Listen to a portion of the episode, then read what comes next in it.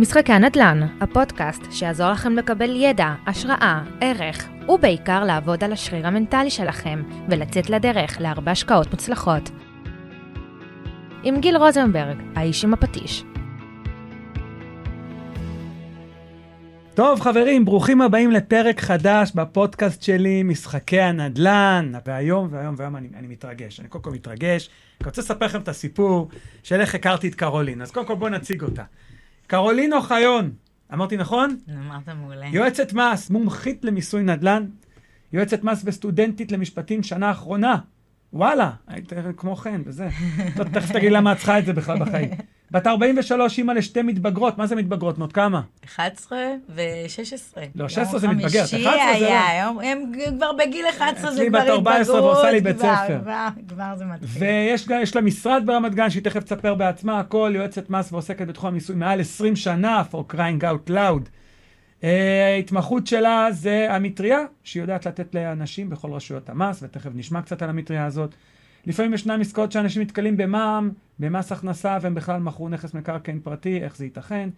וזו המומחיות שלה, להסתכל, כי בסוף הכל בראייה רחבה, וגם ביום של אחרי. כן, קרולין, מה העניינים? בסדר, אני רוצה לספר לך, הכרתי אותך, אני רוצה לספר לך, הכרתי אותך. אני רוצה ככה, קודם כל, לפני, מה זה, שלוש וחצי שנים בערך? בערך, אפילו יותר. עשיתי, היה איזה כנס בבית היין, משהו כזה, בית היין בתל אביב, ואני הייתי אחד המרצים, ואני זוכר שאני עולה להרצות, ואני אמרתי, זה משהו על מיסים, אני קורא לזה שיטת סטייפ בי סטייפ, שדירה חליפית, אתה לא משלם מס, ואז אתה מוכר שנה וחצי, תכף תספרי על זה את. ואני הייתי בקהל. ואת היית בקהל. עכשיו לא הכרתי, לא ידעתי מיד, וזה מישהו כמובן, כמו כל המתפלצנים האלה ישר, אה, אבל רגע, אני מיסים, מיסים, ישר זה, ואז את ישר קמת, לא, לא, זה נכון מה שהוא אומר. אני לא אשכח את היום הזה, זה נכון מה שהוא אומר. זה בוער לי בעצמות. זה כאילו, ואני אמרתי, ואמרתי, מי את? ואמרת לי, אני יועצת מס, ואז אמרתי, וואלה, בום, ומאז ככה אני עוקב אחריה קצת, היא טוענת שהיא חזרה אחריי, אבל לא, אני לא זכרתי את זה אפילו, אז אני עוקב אחריי חמון. עשיתי סטוקינג, באתי במיוחד לכנס, לפגוש אותך פנים מול פנים, אני אוהבת לפעמים לצאת מהווירטואל ולראות מול מי אנחנו עומדים. אבל זה ככה תמיד, זה ככה תמיד, ובאמת, קודם כל ברוכה הבאה. תודה. אז מי את, מה את, בואי תספרי, למרות שנתתי הקדמה, אבל בואי תני ככה עוד איזה בריף קצר, ואז ככה נגלוש לתכלס, מה שנקרא. אז באמת אני יועצת מס המון המון שנים. וכמו כל עסקת נדל"ן שצריכים לקחת בחשבון כמה מרכיבים, אז הנושא של המיסוי בהחלט יכול או לגרום לנו להיכנס לעסקה, נכון. או שלא, נכון. ובאמת זה גורם מאוד מאוד משפיע. ידע זה כוח, אני מאוד אוהבת לתת מהידע שלי, לשתף, אני מרצה בהרבה מקומות, אם זה לשכת עורכי הדין, לשכת השמאים, קצת טלוויזיה. שמעים אני לא אוהב. ותראה, זה עוד משהו. יש גם טלוויזיה, וואו. רגע, סלבית, יש פה סלב. לא, זה לא, אני לא אומרת סלב, אבל איפה שקוראים לי, אז בכיף אני מגיעה, וגם כבוד גדול להיות כאן היום. ואני פשוט מרחיבה כל הזמן את הידע שלי. אז אולי לא הספיקו לשמוע, אבל אני גם יועצת משכנתאות, אני חברה בהתאחדות המשכנתאות. זה לא יודעת, זה חדש. תמיד אני אומרת, עוד מעט אני אסיים את הלימודי משפטים, נהיה בלשכת עורכי הדין, אין לשכה בארץ שאני לא אהיה חברה שלה לבסוף. למה, למה, סתם, אני חייב שאלה, למה ללמוד כל כך הרבה? את כבר יודעת, את כבר מרוויחה, טוב לך, באמת טוב לך, את נראית מאושרת. למה ללכת לכל הלימודים האלה? אז אני צוחקת, אני אומרת כל פעם שאני מתלבטת אם לעשות בוטוקס או ניתוח, אז אני מחליטה להירשם בסוף ללימודים ולהשקיע במוח. אבל אני באמת חושבת שכל דבר שאנחנו עושים ובתחום שלנו ומגדילים את העירייה ואת הידע, זה נותן לנו עוד יכולת לטפל בלקוחות שלנו יותר טוב. עוד איזה זווית ראייה. עוד איזה זווית ראייה לגמרי. אולי להבין את הלקוח. להבין את הלקוח, להבין את העסקה, ובהחלט משפטי זה היה החלטה מדהימה, כרגע קצת קשה לי לראות אותה, אבל לא יודעת, אנחנו... כל הכבוד לך, אני לא יודע איך באדם הולך, את לא תעשים זה כלום, זה לא שאת הולכת להיות עורכת דין. נכון, אני הולכת עדיין להתעסק בנושא של המיסוי, בדיוק כמו שאני עושה היום, אבל ההסתכלות היא בצורה אחרת ורחבה יותר. אז בואי נדבר על מיסוי. יש תמיד את האנשים האלה, אני, יש לי משפט שאני תמיד אוהב, אנשים אומרים לי, תגיד, שווה לעשות היום עסקה בנדל"ן, עסקה שנייה עם כל המיסוי, אני אומר, תגיד, במה אתה עובד? הוא אומר לי, הייטק. אמרתי לו, יופי, אתה משלם זה חמישים אחוז מס? אמר לי, כן. אז תגיד, שווה לך לעבוד עם כל המיסוי הזה? בוא תשאר בבית, אל תעשה כלום. בוא נשאר בין ארבע קירות, ככה לא נעשה כלום. ענית מדהים. תמיד השאלה תמיד אומרת, תגידי, כדאי לי לצאת לעבוד, כי קחו לי מלא מיסים על נכון, זה. אני אומרת, בוא... חבר'ה, אתה הולך מאה אלף שקל עכשיו, נכון, חמישים אחוז יגזרו מס, אבל הבאת עוד חמישים אלף שקל אבל מס גוזרים על רווחים. רווחים. אני תמיד אומר לאנשים, נכון. אני מאחל לכם להרוויח עשרים מיליון שקל עד סוף שנה. למה? סליחה, אני מאחל לכם, סליחה, לשלם מס עשרים מיליון שקל עד סוף שנה. למה? כי זה אומר שהרווחתם פי שלוש מזה כנראה, או פי שתיים. ואתם במס יסף, אז מצבכם טוב. תכף נדבר על מס יסף. אז בואי ככה, בואי נתחיל לצלול ככה, דיברנו ככה שיחה מקדימה ועצרנו, כי אמרת לי נושאים וכאלה. בואי נדבר על מתנות, כי זה משהו שמאוד מעניין אותי, שאני מדבר על מתנות, אני מדבר על דירות גם, אבל יכול להיות שאם תרצי לצלול על נושא אחר, אז אין בעיה, אבל... אני הבעלים של דירה, סתם, אני, יש לי איזו שיטה שאמרתי, בואי נראה מי עובדת. אני בעלים של דירה יחידה, ואני אומר, אני רוצה לתת אותה לילד שלי מתנה, הוא מעל גיל שמונה עשרה. לפי החוק, ותכף תתקני אותי, אני, הוא ישלם רק שליש מס רכישה. יופי, נפטרתי מהדירה ואין לי עכשיו דירה. עכשיו אני קונה עוד דירה, יחידה, עד אחד נקודה תשע, תכף התרחיבי בהכל, אני לא משלם מס רכישה. קניתי, הבאתי אותה לילד השני שלי, עוד פעם שליש. מה המדינה אומרת על זה? כי בתכל'ס זה פרצת מס מטורפת. אז זהו, אז יש, כמו שאני אומרת תמיד, יש תכנון מס ויש תכמון מס. אז מה לגיטימי ומה פחות לגיטימי? ואם כבר מדברים על מתנות, אי אפשר שלא לדבר על אדר מוכתר, ועם כל נושא הדירת מתנה. שהפלילה את אבא שלה בטירוף. שפשוט היא רצה בכל מקום וצעקה, זה לא דירה שלי, זה לא דירה שלי, אני לא מקבלת מנה שקל, זה הדירה של ההורים, ובאמת כאן אנחנו. אגב, אני לא חושב שעשתה את זה בכוונה, זאת אומרת, היא לא הייתה מודעת. היא לא הייתה מודעת, כן, לגמרי, לגמרי. כי כשמגיעים אלינו לייעוץ, אנחנו מסבירים מאוד מאוד יפה, שהמתנה צריכה להיות אמיתית. המתנה צריכה להיות כנה. היא אמיתית, אבל הילד לא גר בדירה. אז זהו, אז זהו. אז כשאני אומרת אמיתית וכנה, גיל, אני מתכוונת מי הבעלים של הדירה, מי בעל הפירות. אין בעיה שילד לא גר בנכס. יכול להיות שקנית לו נכס להשקעה, והוא מקבל עכשיו דמי שכירות, אבל מי עומד בחוזה מול הדיירים? הילד או אתה. אם הילד חתום על החוזה שכירות? אם הילד חתום על החוזה שכירות, אנחנו מבינים שהמתנה פה אמיתית, הוא באמת עומד מול הדיירים. אבל אם הילד, אני עכשיו, רגע, רגע, אני כבר, אני מכיר פה, אני כבר רואה, אני נכנס לראש לך, עכשיו אני חתום על החוזה שכירות, אני מקבל את השכירות, את אמא שלי, כן, נגיד, ואני מעביר לך את זה אבל, אני עושה לך העברה בנקאית כל חודש, ואני קורא לזה החזר הלוואה. אז גיל, אין, אין בעיה עם מתנות במדינת ישראל. המשפחות יכולים להעביר מתנות אחד לשני, כספים, אני לא מדברת על מקרקין, כי מקרקין ציינת יפה מאוד שיהיה פה מס רכישה, אמנם שליש, אבל יהיה מס רכישה, ומשמעותי ביותר, אנחנו עוד נדבר על עוד דרך שאפשר לעשות את זה אולי אחרת. לא, כי הבאתי אותך לפה לדבר על התחום האפור. ברור, אני מדברת על האפור, אבל לא רוצה שחור לא לבן, זה כולם יודעים. אבל אנחנו נעשה את זה בצבעוניות.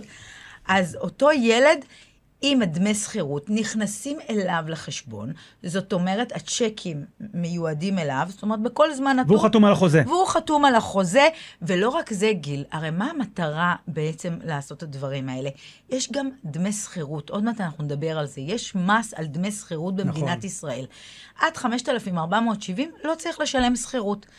ככל ואותו ילד, באמת זה הדירה שלו, אין בעיה, והוא צריך לשלם על הדמי שכירות ולדווח אותם במס הכנסה. כאשר אתה... או לא לדווח, אם זה פחות... או אם זה פחות מ-חמשת אלפים ארבע מאות שבעים. למרות שעכשיו רוצים לעשות חובת דיווח להכל. אבל שעושים תכנון לא לגיטימי, למה? כי להורה אחד יש דירה כבר ב-חמשת אלפים, ועכשיו צירפת לו עוד דירה ב-חמשת אלפים, הוא כבר במס, ואז בגלל זה הוא רוצה לדחוף את הדירה לילד. לכן אנחנו צריכים להיות עוד יותר זהירים, ובאמת להשגיח על הנתונים שדיברנו עליהם, אם זה הנושא של ההסכם שכירות, אם זה הנושא של הכספים, אין בעיה. אתה מוזמן לתת להורים שלך איזה כסף שאתה רוצה, אין שום מניעה בנושא הזה. אם הילדה שלי מחר, ויש לה קאונטר מעל המיטה, מחכה לגיל שמונה עשרה, אני קונה דירה על שמה. אני לא מעביר לה, קונה דירה. זה ההבדל, בדיוק מה שבאתי להגיד, זה תכנון עוד יותר טוב, כי ברגע שאתה קונה כבר את הדירה על שמה, אז מנענו את כל הנושא של השליש מס רכישה. נכון, והשכירות על שמה. בדיוק, והשכירות על שמה. אם קבלת את השכירות, ואת יודעת מה, אבל היא מעבירה לי כל חודש. נגיד, היא קיבלה ארבעת אלפים שקל, אין פתאום ממס, מעבירה. מותר להעביר ולתת להורים שלה כספים במתנה. אין מס. זכותה, אין שום בעיה. המחאה היא מה שנקרא. וככה חסכנו גם בתכנון הזה את הנושא של המס רכישה, כי מלכתחילה כבר קנית את הדירה על שמה, רק נקודה מאוד חשובה שהרבה אנשים טועים ולא שמים לב. לא שמים לב. ברגע, לא להיות אדם. לא להיות אדם, לא להשוויץ בתקשורת, שאבא שלי קנה לי דירה. זה גם, אבל נקודה חשובה, גיל, זה שתחשוב שאם עכשיו היה לך למשל שתי דירות, ולא היית יודע מה לעשות, ופשוט היית מעביר אחד לאחד הילדים מעל גיל שמונה עשרה, ומה היית אומר לו? בוא תחזיק אותה שנה וחצי, כמו שאנחנו יודעים, כדי לקבל פטור ממס שבח, שזה בעצם המס שאנחנו צריכים לשלם על הרווח שנוצר לנו, על מקרקעין, עלינו להחזיק בנכס שנה וחצי. אבל לשלם שליש מס רכישה. לא, אני, אני, אני אומרת, מההתחלה קנית את הדירה על שם הילד. מעל חמישים אחוז מכספי המימון הגיע על ידי ההורים, זה נחשב לדירת מתנה. שים לב, ככה אנחנו בעצם בוחנים. גם אם יש לי ביני לבינם הסכם הלוואה? כן, ברגע ש-חמישים אחוז הגיע המימון ממך, אז זה נחשב לדירת מתנה. ומה זה אומר מבחינת המדינה? ואז מבחינת המדינה צריך להבין שיש פה בעיה. אותו ילד לא יוכל להמתין שנה וחצי. אף ילד בן שמונה עשרה לא יודע לממן חמישים אחוז מדירה. עליו להמתין שלוש שנים במידה והוא גר בנכס, וארבע שנים אם הוא לא גר בנכס. וואלה. קוראים לזה תקופת צינון, זה משהו שלא הרבה אנשים יודעים. הנה חידשתי, ידעתי שתחדשי להם, הנה לא ידעתי. בדיוק, ולפעמים עושים עליי שיחות אנשים, אומרים, תקשיבי, מכרתי את הדירה היחידה, הילד שלי מכר את הדירה היחידה. לא יודעת מאיפה הגיע מס שבח. אני אומרת, אוקיי. הגיע, הגיע. האם הוא המתין שלוש או ארבע שנים? מה פתאום? שנה וחצי, כמו שהחוק אומר, לדירה אה, מזכה. חבר'ה, בדירת מתנה זה בדיוק כן. מה שהמדינה ניסתה יפה. למנוע. אז ברגע שיש לך שתי דירות, ואתה אומר, אוי, אני תקוע עם אחד, אני אעביר אותו לילד, הוא יחזיק בשנה וחצי, ואז הוא ימכור אותה בפטור. אבל אם אני מעביר לילד, זה גם שליש מס רכישה. אם קניתי מראש לילד, קניתי לילד. גם יש לנו המתנה, גם התקופת צינון צריכה להיות. ואם הילד לקח שבעים וחמישה אחוז מימון, ורק עשרים וחמישה אחוז מהכסף. אז אנחנו לא נכנסים לבפנים. אנחנו צריכים להיות בפחות מ-חמישים אחוז, וככל וזה היה, שימו לב לנושא של התקופות צינון, שלא תקבלו פתאום מס בדלת האחורית, מה שנקרא. יש עוד משהו על מתנות, או שנעבור לנושא השני שבוער ל... יש לנו כל כך הרבה נושאים, אז... אני מדבר על מקרקעין, רק באמת, מתנות סתם זה לא מעניין. מה לגבי ירושות? מה לגבי ירושות? שזה משהו שנושא כאוב לכולם. סתם דוגמה. אני במקרה יודע את זה, אבל לא בטוח שאני צודק, שוב, אני לא יועץ מס, כן? תמיד אני גם אומר לאנשים, אבל אני מכיר קצת. אני קיבלתי דירה, יש לי עכשיו הרבה דירות, וקיבלתי דירה בירושה מההורים שלי, להם זאת הייתה הדירה היחידה. אני רוצה למכור אותה. האם אני מחויב במס שבח? ויש לי הרבה דירות כבר. אוקיי. אז ככה.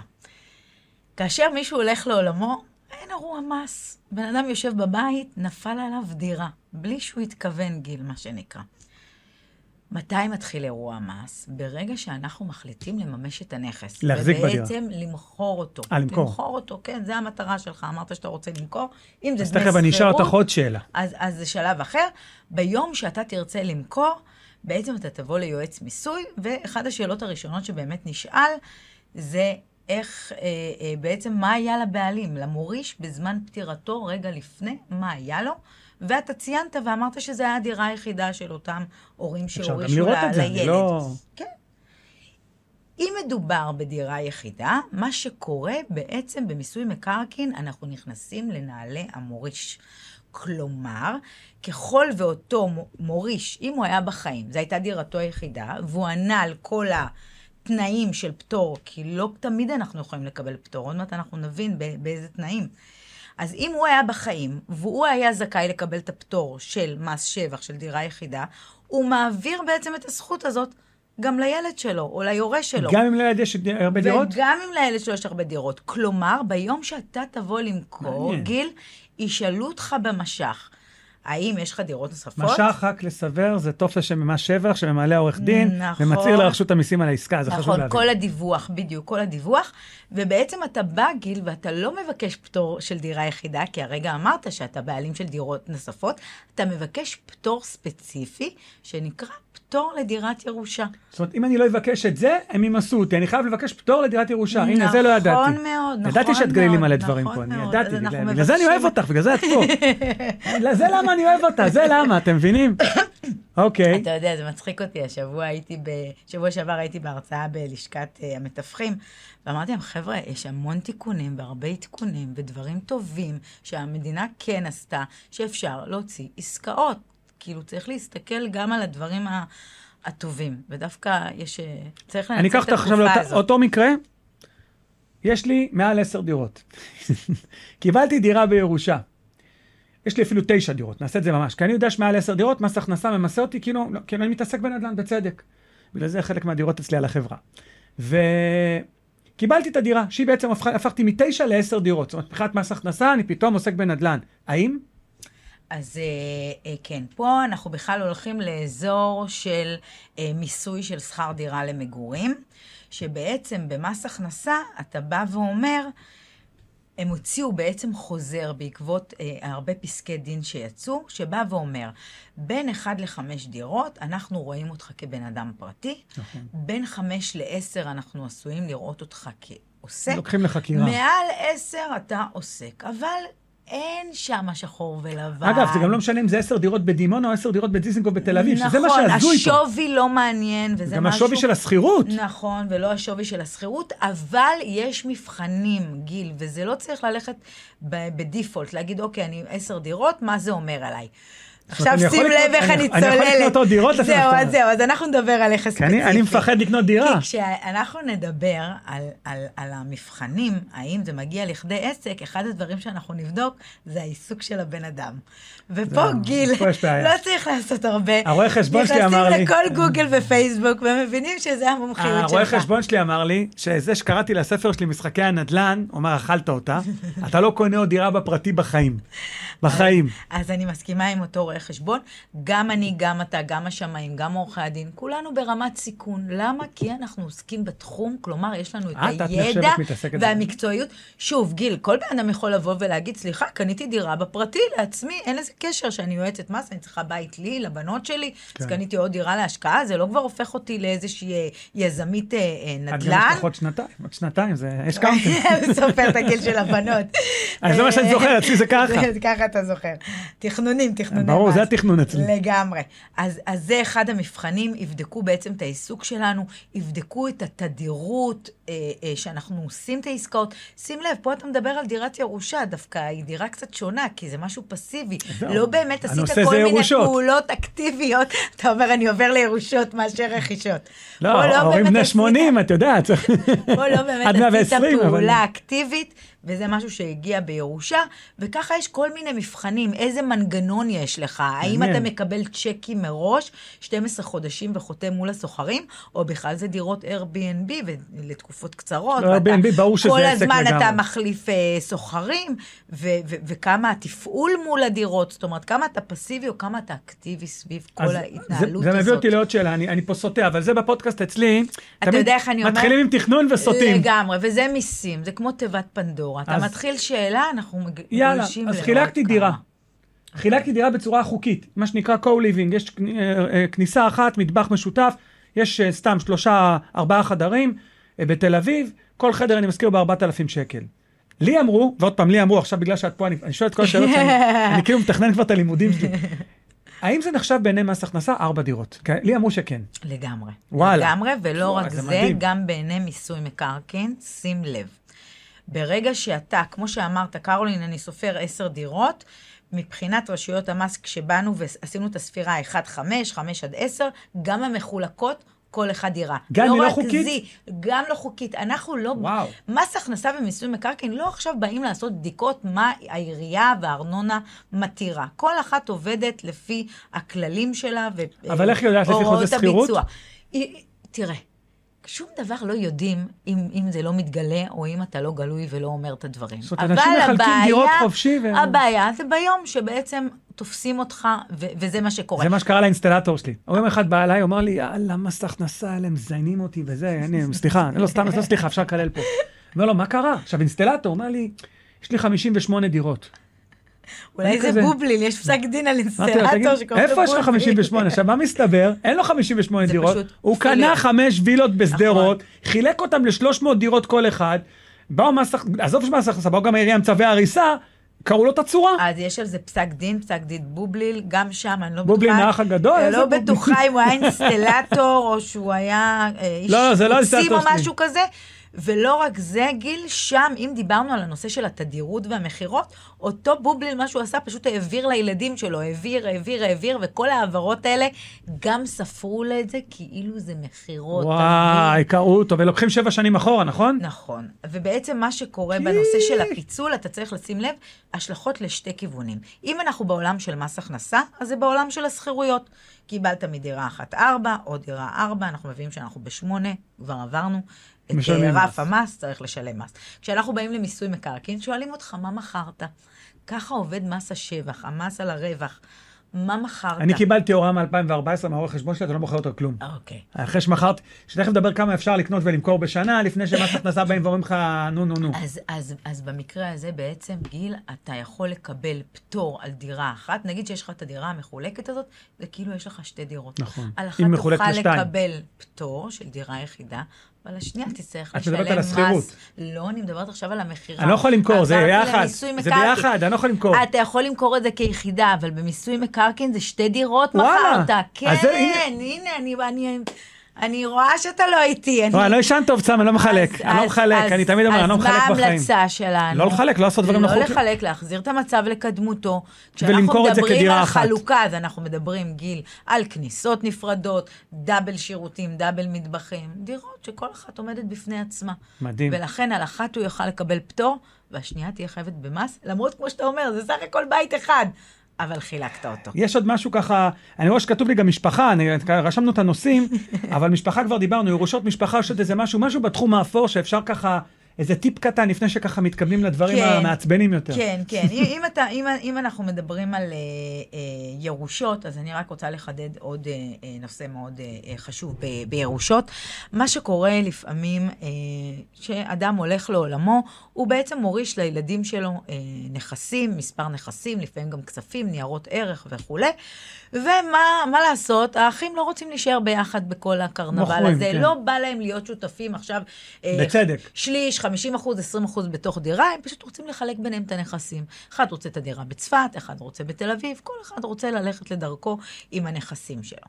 ופה מאוד מאוד חשוב אה, אה, אה, להבין את הנקודה הזאת שאני הולכת להסביר, כי זה שתי תיקים שעכשיו סיימתי לטפל, ואחד עם הישג אדיר ומדהים, אה, וזה אומר ככה, כל עוד לא נעשתה חלוקה ראשונית. מה הכוונה גיל? זאת אומרת שלא התייחסתם כאילו גיל לקח את הדירה בצפת, אני לקחתי את הדירה. זאת אומרת, שמנו את כל הכספים, הכל בקופה אחת. זה מה שאני עכשיו הולך לעשות עם ההורים שלי עם הצבא, זה נקרא לשפות. הכל בקופה אחת, עדיין לא עשינו חלוקה בין כולנו, ואז אנחנו, האחים בינינו, מתחילים להגיד, אני לוקח את צפת, אתה לוקח את תל אביב. אבל רגע, שנייה, הסכומים לא תואמים, אז מה נעשה? כדי לא ליצור אירוע מס, בדיוק כאן אני רוצה לדבר על הנקודה הזאת, גיל, אם יש כספים עוד בתוך העיזבון, כלומר, אח אחד ייקח את הבית בצפת, פלוס את הניירות ערך, ואז יש וערך לבית שאני לקחתי בתל אביב. יפה סידרתי לעצמי בית אגב, בתל אביב. זה, מישהו אמר לי, ש... לא זוכר מראה עורך דין או עורך חשבון, שאומר לי, תכניס את הסעיף, את הסעיף של שיפוי. זאת אומרת, נגיד, אני ואת אחים, וההורים השאירו שתי דירות. הם יכולים להשאיר את זה ב-חמישים חמישים, ואז אירועי מס חופשי, או שהם יכולים להגיד דירה אחת על שם קרולין, אחת על שם גיל, ואנחנו מתחייבים לשפות אחת השני, כי את שלחת נגיד שווה ארבעה מיליון, שלי שתיים, אין בעיה, את צריכה להעביר לי מיליון, שוב, וכפוף להערכות שמיים וכל השיט הזה. אז שוב, אם זה מתוך כספים שיש מתוך העיזבון, אין פה אירוע מס. אמא מה, איפה הנזק קורה? שאנשים כבר חילקו, גם היה להם כסף, היה להם כספים בבנק, הם גם כבר חילקו, הם לא ידעו, לא שמעו את הפודקאסט הזה, הלכו יביאו כספים מתוך הבית, והנה תאונת שרשרת. וואי, וואי. אני יכולה להגיד לך שאני מטפלת בשתי תיקים, עכשיו סיימתי אחד עם הישג אדיר, שהצלחתי להחזיר את הגלגל החומני. מה זה אומר מטפלת בתיקים? את מול רשות המיסים. כן. זאת אומרת, את האמני. מה העבודה שלי? מה העבודה שלי? העבודה שלי היא מהרגע הראשון גיל. אנשים עושים עסקאות נדל"ן. בלי לחשוב. כל כך מורכבות, עם כל כך הרבה כסף. צריכים להגיע לייעוץ. אי אפשר לעשות דברים ואחרי זה בדיעבד לשלם עליהם. אני אגב תמיד בעד מיקור חוץ, בכל דבר. אני לוקח בדק בית ואני לוקח קונסטרוקטור מצריך ומעצב פנים וכמובן עורך דין ושמאי פרטי ושיפוץ. הכל אני לוקח כי אני יכול גם לוותר, אבל מספיק פעם אחת שאני אוכל אותה, וזה אחר כך בחייה לדורות, זה אני חוזר שש שנים אחורה. וגם המון אנשים עסקאות לא מוצאים, אתה יודע, לפעמים אנשים באים אליי, מה שמעתי המס, חצי מיליון, שש מאות, אמרת לו, חכה, בוא תן לי לעשות לך חישוב. חכי, נגיע למה שבח, שם בכלל זה מסתבך. אז זה ממש, הייעוץ עצמו, אחר כך ככל והעסקה מתגבשת, לעשות את הערכות מיסוי, להבין כמה כספים צריך להשאיר לנאמנות, לדווח את העסקה, עד אישורי המיסים, וגם לחשוב על היום של אחרי. טוב, קרולין, הגענו למס שכולם שונאים, מס רכישה, שכולם בגללו לא רוצים לקנות דירה, שזה משגע אותי לפעמים. בואו נתחיל מהסיפור הזה שהוא רץ עכשיו הייפ, השליש, שליש ושליש הזה, שאני אישית לא אוהב אותו, אני יודע שגם מס הכנסה לא אוהבים אותו, והאם אפשר לעשות את זה כן או לא, מה התנאים וכמה פעמים אפשר לעשות את זה? כי אני יודע פה שמס הכנסה בכלי לא אוהבים שדברים חוזרים אחד על השני. אז אנחנו אה, נדבר את זה ונשים את ההבדל, כי פה תמיד אנשים מתבלבלים. יש הבדל, קודם כל מס רכישה זה המס שאנחנו צריכים לשלם, כאשר אנחנו קונים נכס מקרקעין, להבדיל מה שדיברנו מקודם, על מס שבח שזה במחיר. שנדבר עליו עוד מעט. בדיוק. אז במס רכישה בעצם אנחנו עושים הבדל, איזה נכס מקרקעין אנחנו קונים, אם זה קרקע או אם זה דירת מגורים, משום שעל קרקע אנחנו משלמים שישה אחוז, וככל ויהיה לנו היתרי בנייה תוך שנתיים, אפשר לקבל אחוז אחד חזרה מרשות המיסים, כלומר לרדת ל-חמישה אחוז. כאשר אנחנו קונים דירת מגורים, אנחנו בעצם עושים הבדל, האם זה דירתי הראשונה היחידה. או הנוספת. כן. בדיוק. וכאשר הדירה היא הדירה הראשונה שלי והיחידה שלי, בעצם אני יכולה עד אחת נקודה תשע, כמו שאמרת, לא לשלם מס, כי זה לפי מדרגות. זה גם משתנה כל שנה, זה נכון להיום. אחוז, נכון, נכון אגב, להיום. חשוב לומר, אנחנו מקליטים את הפרק ספטמבר עשרים עשרים ושלוש, כי הדברים פה משתנים כל הזמן, ואין פה שום המלצה בפרק, זה הכל דעותינו האישיות. יאללה. אז, אז, אז באמת, כמו שאני אומרת, לעומת זאת, בעולם שזה דירתו השנייה, כאן רשויות המס, המדינה, הממשלה מנסה לעשות הכל כדי להעט את הרכישות וההחזקה של אנשים של כמה דירות, ואז המס רכישה קופץ ל-שמונה אחוז ו-עשרה אחוז, נכון. ועל הכל ועל כל השווי, מה שנקרא. וכאן באמת נכנס הנושא הזה של השלישים, שמאוד מאוד מבלבל אנשים. ופה צריך לדעת איך לתכנן, ובמיוחד אנשים שהם של השקעה. כן. כאשר בן אדם יש בבעלותו כבר דירה, הוא כבר רכש את הדירה הראשונה שלו, היא כבר בבעלותו. כל דבר נוסף, משלם. שהוא יקנה, משלם. הוא צריך לשלם שמונה אחוז. גם שליש, גם רבע, גם אפס נקודה אחת. בול, וזה לכל השאלות, אני קונה רק שליש. יש לך דירה, נגמר הסיפור. נכון, ואז הם שואלים אותי למה, זה החוק, מה, למה, מאיפה, כן, מה, אני קבעתי. אבל זה ההתבלבלות. לעומת זאת, גיל, אם אותו משקיע נדל"ן מגיע אליך ורוצה להתחיל לעשות השקעות, אז אתה תמליץ לו המלצה אחרת, ואתה תבוא ותגיד לו, בוא נתחיל לרוץ עם שלישים בכל הארץ. אנחנו יכולים לקנות בצפת, באילת, בתל אביב, גם באותו רחוב, אין סוף דירות, שוב פעם. כל החזקה כזאת של שליש, בעיני רשות המיסים, אתה מרזיק דירה. אז אם יש לך עשר שלישים, משמע יש לך עשר דירות. אבל אם יש לי תשע שלישים, אני לא שילמתי על אף שליש מס רכישה.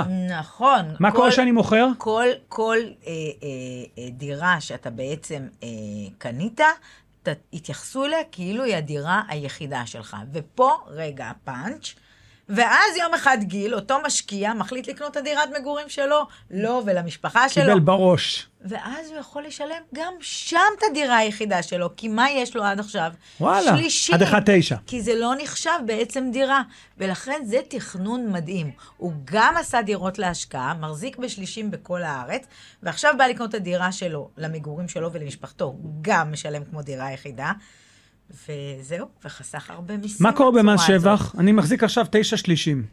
קניתי אותם בשנתיים האחרונות, את כולם. אני מתחיל למכור אותם גם כן, הכל פיקס. אז אוקיי, אז לגבי השלישים לא יהיה פטור, אתה תצטרך לשלם מס שבח. מתי לא? עוד פעמים השנה וחצי הזה? אבל לעומת זאת על הדירה שלך, גיל, תחשוב שאתה יכול להחזיק תשע שלישים. ויש לך דירת מגורים. שהיא יחידה בעצם. שהיא יחידה, ואתה בא, ואתה רוצה למכור אותה בפטור אחרי שנה וחצי. על אף שיש לך כל כך הרבה שלישים שמסתובבים בחוץ, רק חשוב לי לציין שהנושא של השלישים אי אפשר שזה יהיה באותו בניין, אוקיי? וואלה. בעצם, כן, כן, יש על זה גם הלכת רחל מנחם, וזה משהו מאוד חשוב להבין, כי אם זה באותו בניין, מה קורה? הם מתחילים לחבר לנו את הגוש חלקה, ואז כבר אנחנו לא נהיים בעלים של שליש. מתחכמים, יפה. אוקיי. אז זה על הנושא של מס רכישה. יש עוד משהו על מס רכישה? כל השאר זה בנאלי.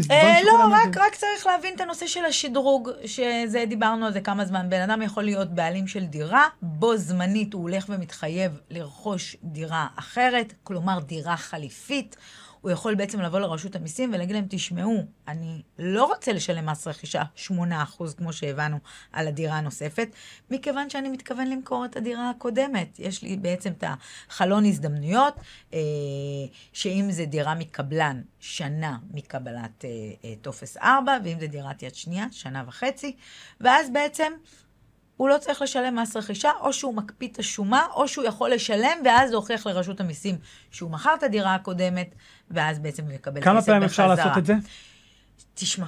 כי פה גם שמעתי שמתישהו מס שבח הם התעוררו עליך. עוד הפעם, זה, זה, זה שוב אותו דבר שאנחנו חוזרים מקודם על הנושא העסקי. המבחנים העסקיים, התדירות, המימון, האם לקחת משכנתא ל-שלושים שנה, או לקחת הלוואה לאיזה חמש שנים, או בכלל לקחת הלוואה מחבר, לא. כי אתה יודע שאתה הולך לעשות פליפ. לא, לקחתי ל-שלושים שנה, אבל בגרייס, ידעתי שאני הולך לעשות פליפ. בסדר, אז, אז אני אומרת, הנושא של האחוזי המימון, זה משהו שצטרכו לבדוק, את הנושא של המימון, ב- את הנושא של התדירות, את הנושא של המקצוע שלנו, וגם תמיד יש את המבחן העל, להסתכל על כל העסקה מלמעלה.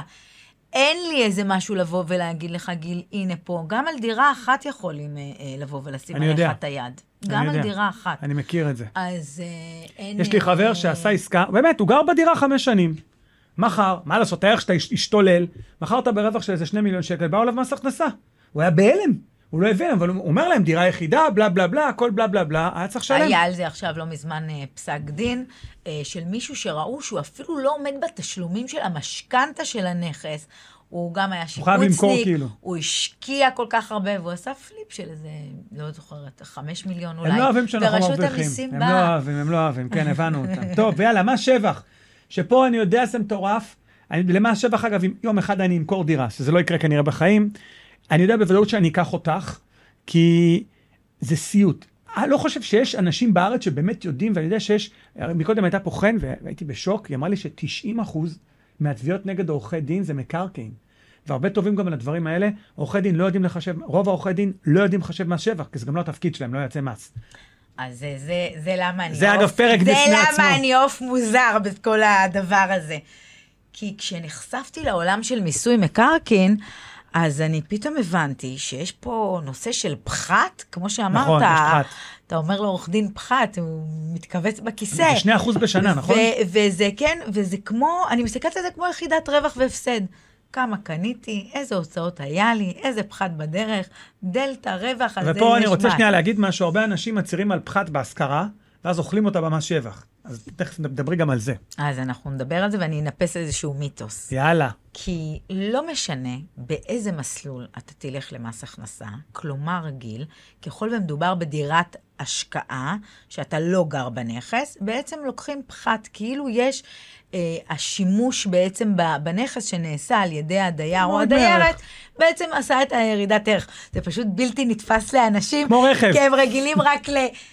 מקרקעין שהערך עולה ועולה, אז הם לא מבינים מאיפה אנחנו מביאים כזה מושג. נדמה לי שהם גם מסתכלים על זה שני אחוז בשנה, משהו כזה. נכון, זה שני אחוז בשנה, ובעצם מה שקורה זה בן אדם יכול לשלם מס הכנסה על דמי שכירות במספר מסלולים, לא משנה אם זה המסלול הפטור, ה-עשרה אחוז או השולי, לא משנה באיזה מסלול, ככה או ככה, כאשר אתה תגיע למיסוי מקרקעין, ייקחו לך פחת. אה, הם כבר לוקחים את זה בילדין. בדיוק, לא משנה איזה מסלול. זה טוב להם. אז זה לא שעכשיו ההתלבטות להגיד, אני אעשה את המסלול הזה, המסלול הזה. בתוך הפטור, או בתוך העשרה אחוז, כבר מגולם הפחת הרעיוני, ובנושא של המס שולי, בעצם באים ואומרים לך, יכלת לדרוש את ההוצאה של הפחת במס הכנסה, ואז יצא מעולה. גם לקחתי את זה במס הכנסה, ואז שלוקחים את זה במיסוי מקרקעין, אז זה לא נורא. אבל לא כל מסלול מתאים לכל אחד. זה כשאנחנו נדבר על הנושא של זה, אבל הפחת באמת נושא מאוד מאוד חשוב, גיל, כי אני מקבלת לא מעט טלפונים. היי, מה העניינים? עשינו מחירה, תקשיבי, קיבלנו איזה שישים, שבעים, שמונים אלף שקל, מאה אלף שקל ממיסוי מקרקעין. השאלה הראשונה שאני שואלת, פחת? עשו לך חישוב של פחת? לא, לא ידענו. אז שם המון אנשים נופלים, וזה המון, מה נכנס, המון בפתוח, מה, מה, מה נכנס בתוך המס שבח שמוריד? אני יודע שזה ריבי, אפשר לחשב את הריביות של המשכנתא. נכון, אז יש לנו בעצם את הסעיף שלושים ותשע בחוק מיסוי מקרקעין, שבעצם בא ומגדיר איזה הוצאות בעצם אנחנו יכולים לבוא ולהפחית. יאללה, שוטי. אז קודם כל צריך לשים לב שגם כשקנינו את הנכס, גיל, יש לנו גם הוצאות, לא רק במחירה ולא רק בחיי הנכס, ולכן ככל והוצאת אה, אה, כספים לאורחי דין, אה, לשמיים, אה, אם לקחת ריבית של משכנתא, כי הזכרת את הנושא הזה, אז גם הנושא של ריבית של משכנתא, אני חייבת לשים איזשהו סוגריים, לשים איזה סוגריים, כל חיי הנכס, כל חיי הנכס. זה הרבה ריבית. אבל אני צריכה לשים בסוגריים משהו, צריך לשים לב, ישנה הוראות ביצוע של רשות המס, שבאה ואומרת של, שריבית על נכס של השקעה לא ניתן לקחת. אממה, יש הוראת ביצוע. אלה, הם נותנים הוראות ביצוע חופשי ככה, זורקים הוראות ביצוע, אף אחד לא יודע, רק הם יודעים על זה. בדיוק.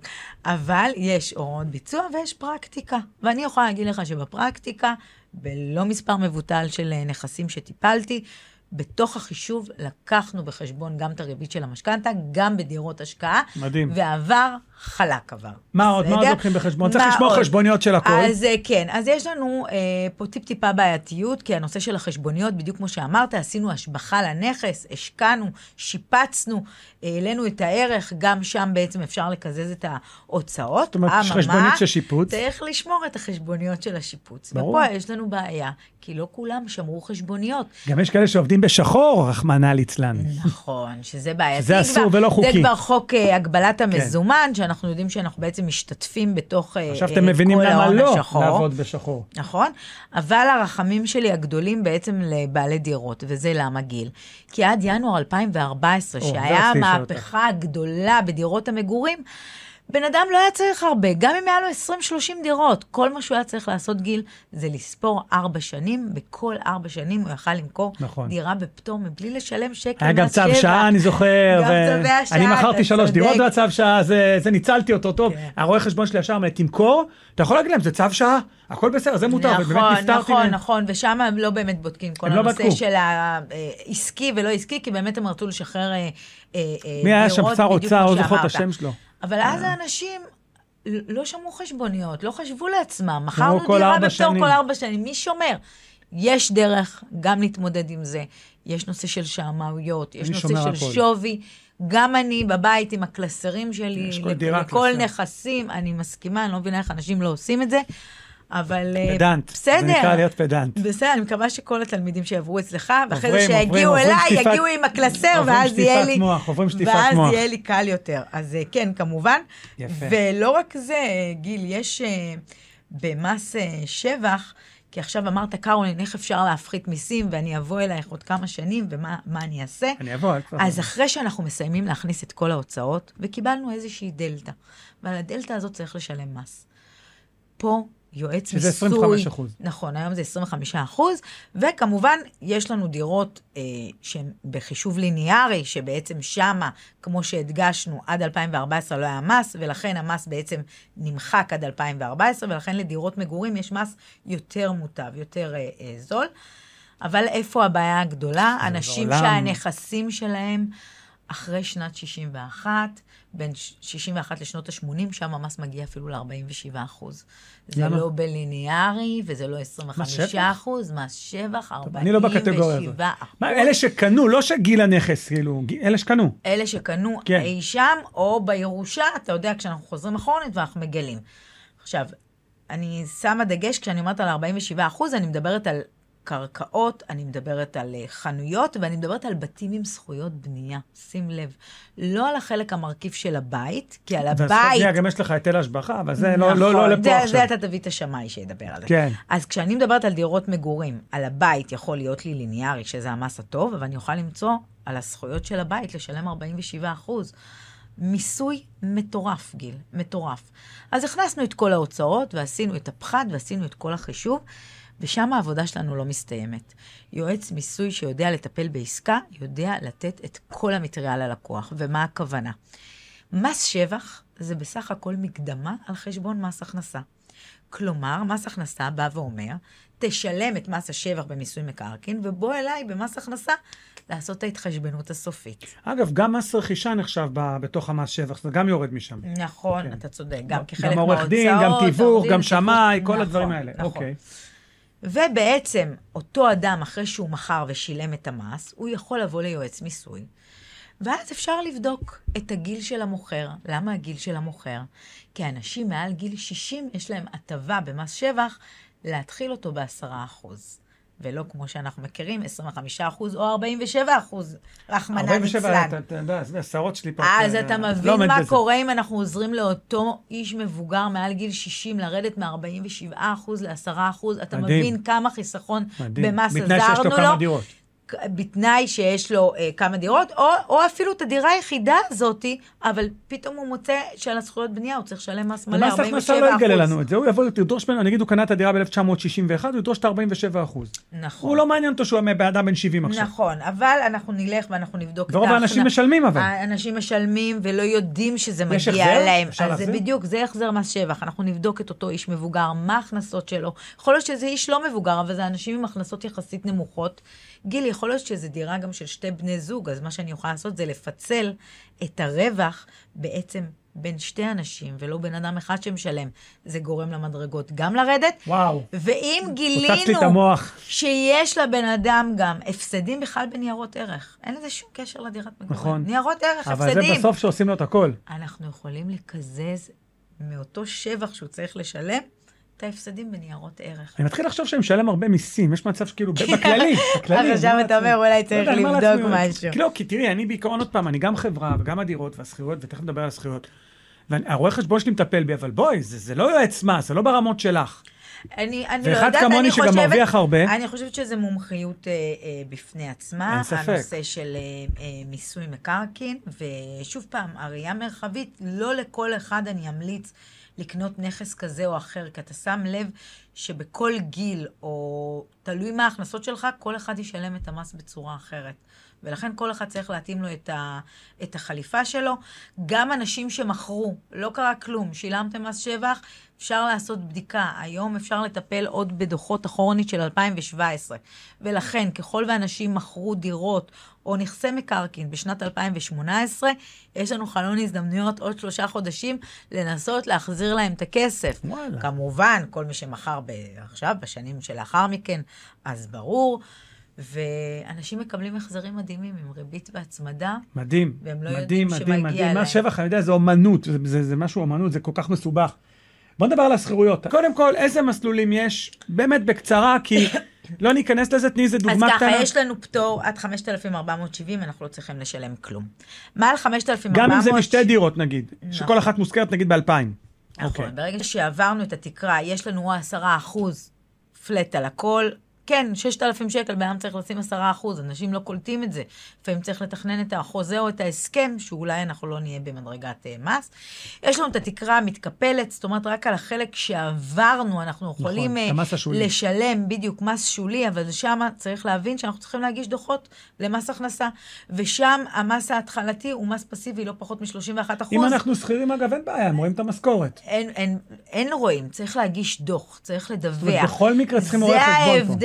בדיוק בין לקחת את העשרה אחוז ולשלם איזה שובר. צריך להבין שאנחנו כבר נכנסים לתוך המטריה של רשות המיסים, ויכול להיות שאם יבוא אליי בחור הייטק, שהוא גם ככה במס של ארבעים אחוז, לא בטוח שהמסלול הזה בכלל תקף ומתאים לו. אגב, חשוב לציין שגם לכל דירה זה מסלול משלה, ואפשר לשנות כל מסלול כל שנה. בול, בול. מה זה המסלול השלישי? המסלול השלישי זה בעצם המס שולי, לא על התקרה המתקפלת, אלא מההתחלה לקחת את כל ההכנסות, כל ההוצאות שהיה לי בנכס, לדרוש אותה מההתחלה, הריביות, כל מה שדיברנו מקודם כבר, עכשיו בשוטף אפשר, ועל הדלטה בעצם אה, אה, לשלם.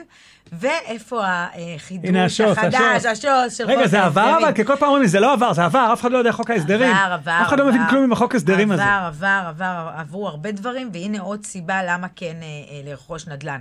בעבר, גם אם היה לך דירת מגורים, ואותו סבתא שלך גרה באיזה קומה שלישית, בדירת שיקון, והיא לא יכולה לרדת במדרגות גיל, ואתם הולכים וסוחרים בשביל הדירה אחרת שתתאים לצרכים שלה. כן. ואיבן, כמה שהיא מקבלת, ככה היא מוציאה.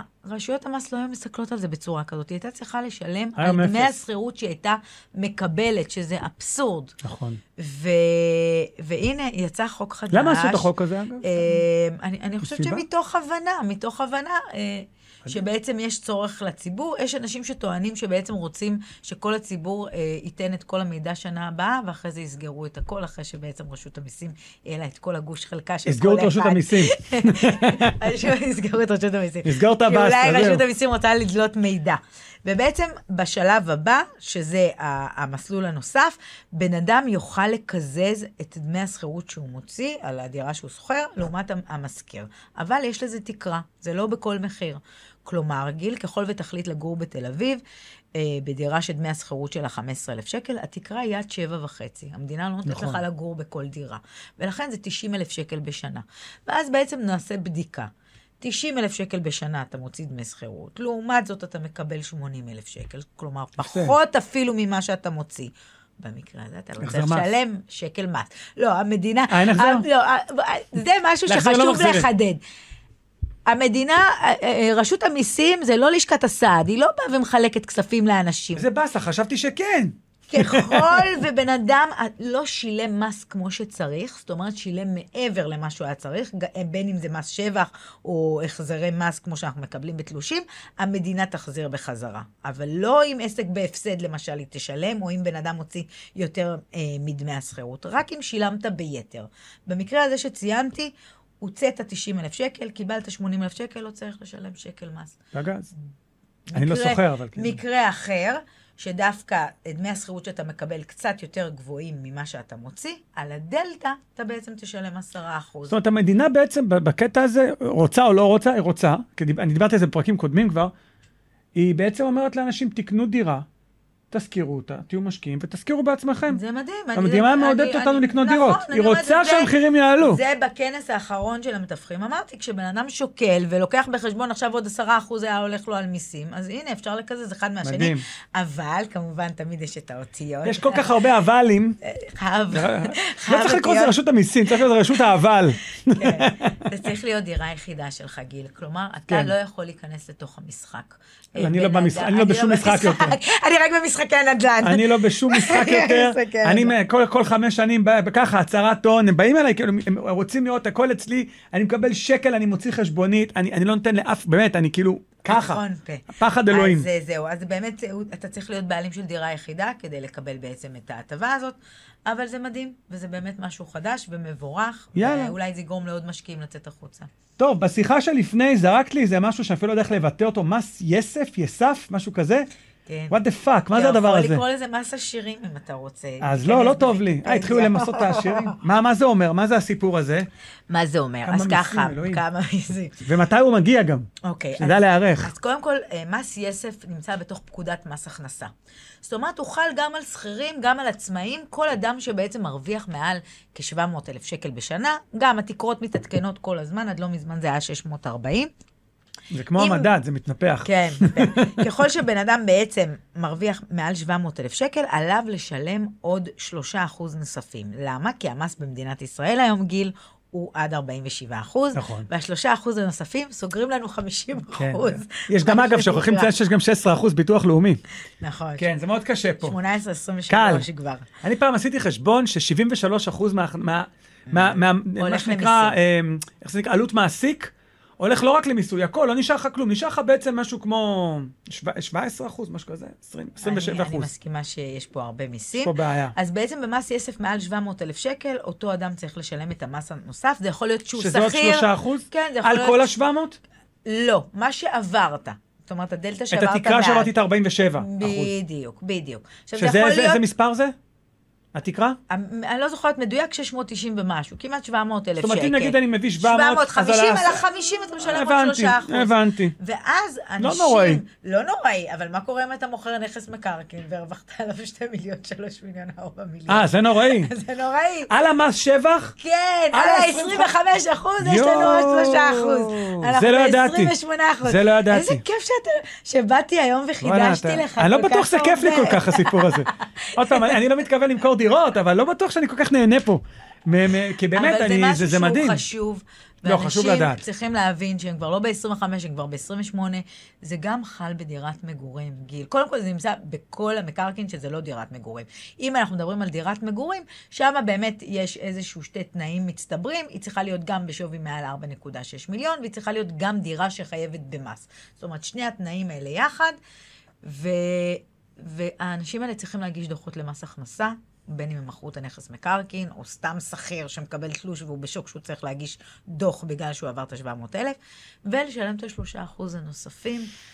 וואו, טוב, יאללה, תקשיבי, אנחנו כבר אותו חמישים דקות, יש עוד נושא אחד כתוב לי. מס על קרקעות, כי לא מספיק ששילמנו זה, אז מה זה, בוא נה, הזמן פה אף, אני יכול לדבר איתך עוד שעות לזה. אגב, זה נושא שבאמת, באופן אישי מאוד מעניין אותי, כי... הוא גם בכל שולחן שישי כזה. אני, גם, אני לא מומחה מס, אבל אני מגדיר את עצמי כאחד שמבין. את גם רואה, אני קולט מה, אני מבין מה אני אומר, אבל לא מבין את כל, הנה, כל הדברים הקטנים, כל ה, אני מחפש תמיד את, ה, את הדברים האפורים. הרי בסוף, תמיד אני אומר, יש חוק בישראל, אנחנו צריכים לשלם מס, מה לעשות? אבל יש עוד חוק, שמחובתנו כאזרחים לשלם כמה שפחות מס. וצריכים, ומי שלא ידע, ואף אחד לא יודע, צריכים לבוא אלייך, כי גם אני לא יודע.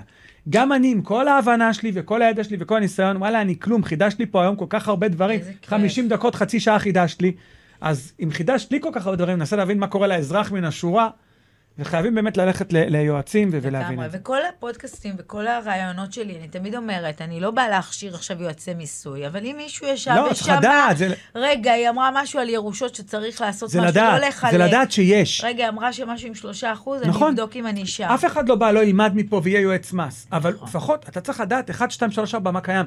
תמיד אומר לאנשים, יש, כדי להוריד במשא ומתן, בנדל"ן, צריך שזה שבעים דרכים. רוב האנשים מכירים אולי עשר. עכשיו, אם את לא תכיר את כל השבעים, לא תדע את האופציה שקיימת בך, שאפשר להוריד על זה, אתה לא תוריד. בגלל זה באים ללמוד. מס על קרקעות, דברי אליי. אז מס על קרקעות, אז יש לנו את חוק ההסדרים. כרגיל, החוק שם. שם הם דוחפים. בדיוק, שבא והביא, ובעצם המדינה, הרציונל שלה זה שאנשים ישחררו קרקעות, ויצאה הוראת השעה. עד uh, אלפיים ושלושים, שבאה ואומרת, ככל ויש לך קרקעות, שהם uh, נרכשו אחרי שנת שישים ואחת, באותם שנים שדיברנו על ארבעים ושבעה אחוז, גיל, אתה זוכר, יש לנו שם ארבעים ושבעה אחוז. אני לא יכול לשכוח את ארבעים ושבע. בדיוק. אבל ככל ויש לך בית, אה, קרקע, שיש לה בעצם אה, אישורים, שאפשר לבנות בה שמונה יחידות ומעלה, המדינה בעצם תבוא לקראתך, ועל אותה תקופה שאתה צריך לשלם ארבעים ושבעה אחוז, הם יפחיתו את זה ל-עשרים וחמישה אחוז. וואלה. שזה מדהים. יש הבדל מה, מה, לגבי מס רכישה, ב, ב, נגיד בקרקע שהיא חקלאית, לקרקע שהיא כבר אה, לא חקלאית, זאת אומרת, משהו שאושר? כן, בטח. יש הבדל בין קרקע חקלאית, כאשר הקרקע היא חקלאית, אתה בעצם מציין את זה בדיווח לרשות המסים, לא, ואז, יש לא הטבע, ואז יש לך הטבה לשלם אה, אה, מס יותר נמוך. אתה צריך גם אה, להגיד שאתה בעצם הולך להשתמש בקרקע לחקלאות ולהצעיר על זה, אה, לעומת קרקע של דירת מגורים, כמו שדיברנו שזה השישה אחוז, ואז אתה יכול לרדת לחמישה אחוז. מה שהולך להיות מעניין כאן עם חוק ההסדרים, גיל, זה שאנחנו הולכים לראות הסכמים חדשים, בין בעל קרקע לבין קבלן. כי בעל הקרקע... כל חוק שיש, מחפשים איך מתחמנים אותו. הישראלים יש... אוקיי, הצע חוק, בוא נראה חוקפים אותו. נכון, נכון, אנחנו צריך לחשוב איך לעשות לגיטימי. ובעצם אנחנו נמצא פתאום הסכמים שבאים ואומרים, אני המוכר, אני רוצה למכור לך את הקרקע, אבל אני הבנתי שיש איזו הוראת השעה, שיכולה לתת לי לשלם פחות מ-ארבעים ושבעה אחוז, לרדת ל-עשרים וחמישה אחוז. ולכן אתה, גיל, יש לך עכשיו שמונה שנים לרוץ לדרך, ולבנות לי על הקרקע הזאת את הדירות מגורים. אגב, זה גם איזה משהו טוב, כי זה מאלץ יזמים להתחיל לבנות מהר, ולא להחזיק בקרקעות, דיברתי על זה באיזה פרק. ככל והם לא יצליחו לסיים את כל היחידות, אז זה יהיה בחלקיות, בסדר? לא על הכל, על חלק מהתקופה יהיה אפשר, אבל באמת זה סוג של תמריץ, ואיזושהי עבודה משותפת של עורכי הדין והיזם והמוכר, אני רוצה את ההנחה, אני רוצה לשחרר את הקרקע, אתה רוצה את הקרקע, אתה צריך לבנות, והמדינה בעצם הולכת לעשות את יפה, הדבר הזה. יפה, יפה. טוב, קרולין, אה, לסיום, יש איזה עוד כמה, טיפ שתיים ככה על, על, על מיסים יש, למרות שאמרת פה כל, כל ווא, היום אמרת כל פה טיפים. כל היום טיפים אמרתי. אם יש לך עוד טיפ. כל היום אמרתי פה טיפים. Uh, הנושא של הפחת, כמו שהדגשנו, שהוא סופר חשוב וצריך לקחת אותו בחשבון, כי הוא באמת יכול לעלות לנו את uh, סף המס. הנושא של הקלסרים, לשבת, ושיהיה לנו את הקלסר מסודר כמו שצריך. אם אתה מחליט להיות משקיע, יזם נדל"ן, אחרי שתגיע לגיל, אז תתחיל קודם כל עם השלישים, ורק אז תגיע לבית שלך. כדי לעשות את התכנון מס הלגיטימי. והכי חשוב, לדעת שזה לא מסתיים ב-עשרים וחמישה אחוז מס שבח, אפשר לקחת אנשים למס הכנסה, ולבדוק אולי מגיע להם החזר. זה אם אני מסכמת. וואו, וואו, וואו, נראה, אני צריך נור אופן. קרולין, איפה אפשר למצוא אותך? איפה? באינטרנט, משרדים, טלפון? אגב, כל דבר גם תשלחי לי אחר כך בוואטסאפ, נשים גם מתחת לזה של הפרק הכל. בכיף. אז uh, אני אומרת, קודם כל אנחנו בעולם uh, דיגיטלי, וירטואלי, אמנם אפשר להגיע uh, למשרד, אבל הנה שבוע שעבר, הייתי בלקוח שנמצא בהולנד, ויש לו פה קרקע פה בישראל, פשוט כן. מדליקים זום. כל טוב. היום הכל הרבה יותר נגיש. אינסטגרם יש. קמים בבוקר, יש אינסטגרם, יש גם טיק טוק, פייסבוק, משהו חדש, יש הכל. Uh, ואפשר למצוא, ופשוט לבוא להתייעץ, באמת, זה הטיפ הכי טוב שאני יכולה להציע. קרולין. וואו, וואו, באמת, טיפלת אותי פה.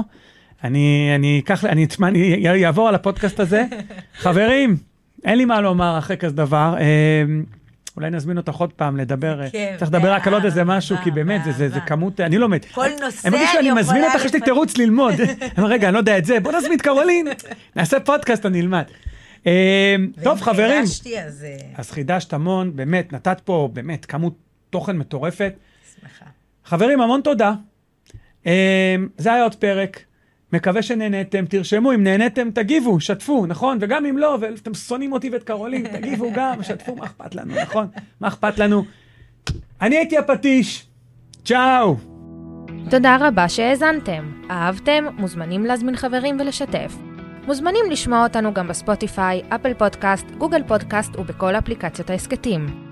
אפשר למצוא אותי בפייסבוק, אינסטגרם, טיק טוק ויוטיוב. חפשו שם את האיש עם הפטיש.